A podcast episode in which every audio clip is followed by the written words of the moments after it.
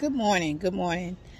It's been a while. It's a beautiful day. I just had a message to put out there in the atmosphere. The prayer life that will change your life. That's my title. The prayer life, meaning your prayer life, that will change your life. Who's next for that blessing? That could be you.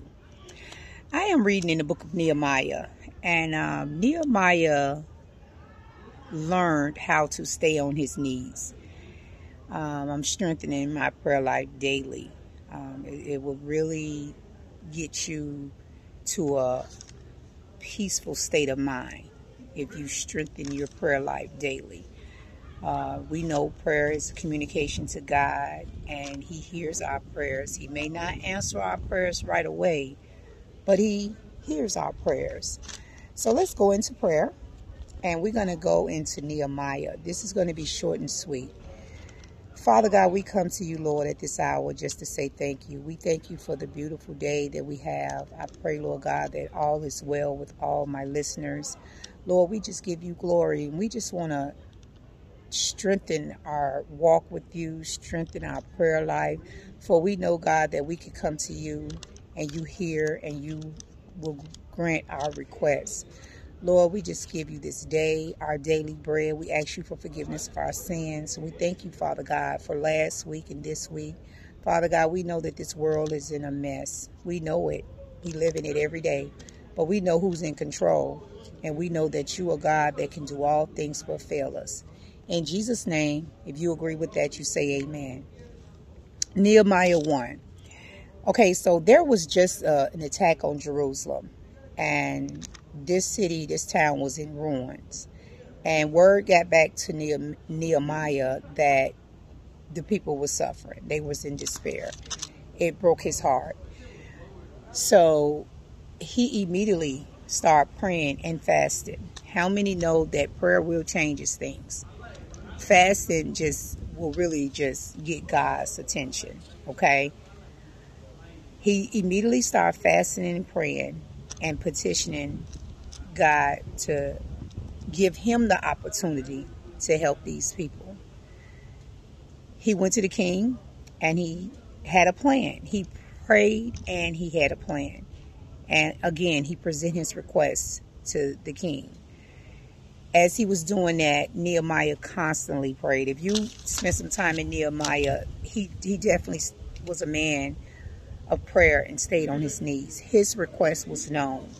I'm sorry, his request was made known. He had favor in God's eyes. He was able to get what he needed to go over to this here town and help these people so dearly that was desperately in the need of some help. We're going to start by reading chapter 1. It says, if you go to chapter 1, verse 5, then I said, Lord, the God of heavens, this is Nehemiah speaking, the great and awesome God who keep his covenant of love with those who loves him and keep his commandments. Let your ear be attentive to your eyes and open to the hear the prayer your servant is praying before you day and night for your servants. So Nehemiah did not come praying for himself Nehemiah was praying for others. A lot of times we get into a mode where it's all about us, it's all about us. But Nehemiah went to God regarding God's people. And he begged God, pleaded with God to help in this situation. So if you go down to verse 11, it said, Lord, let your ear be attentive to your prayer, to the prayer. He kept asking God. Listen to my prayer, Father God. I need you right away. This was a desperate prayer. And sometimes the, the urgency of a prayer will get God's attention.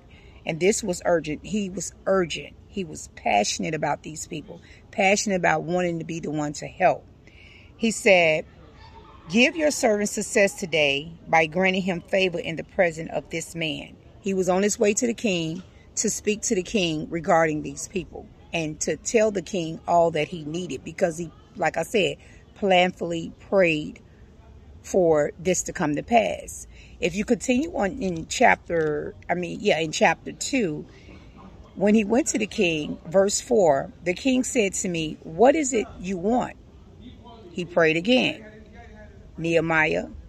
Then I prayed to God of heaven, and I answered the king. If it pleases the king, and if your servant has found favor in his sight, let him send me to the city of Judah, where my ancestors were buried, so that I can rebuild it. Again, prayer changes things. Prayer will change your life. It will change you. But while you're praying, you have to be patient. As you waiting patiently for God to answer your prayers, He's already then went before you. He's developing you. He's getting you prepared. He's continued to watch you to see how humble that you're really going to be. Nehemiah have taught me that there's ways to pray. And again, I'm just at a point now where I just want God to strengthen my prayer life. Not make my prayers all about me, but make it about others. Asking God for opportunities where I can do just what I'm doing now to to to encourage other people, to help other people to know what it's going to take. So I hope this blessed you. Continue to read Nehemiah 1 and his prayer life.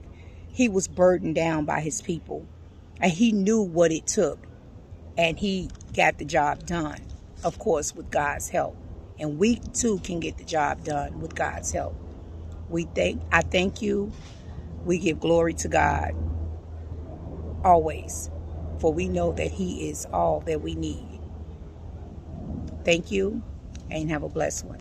You could be next for that blessing.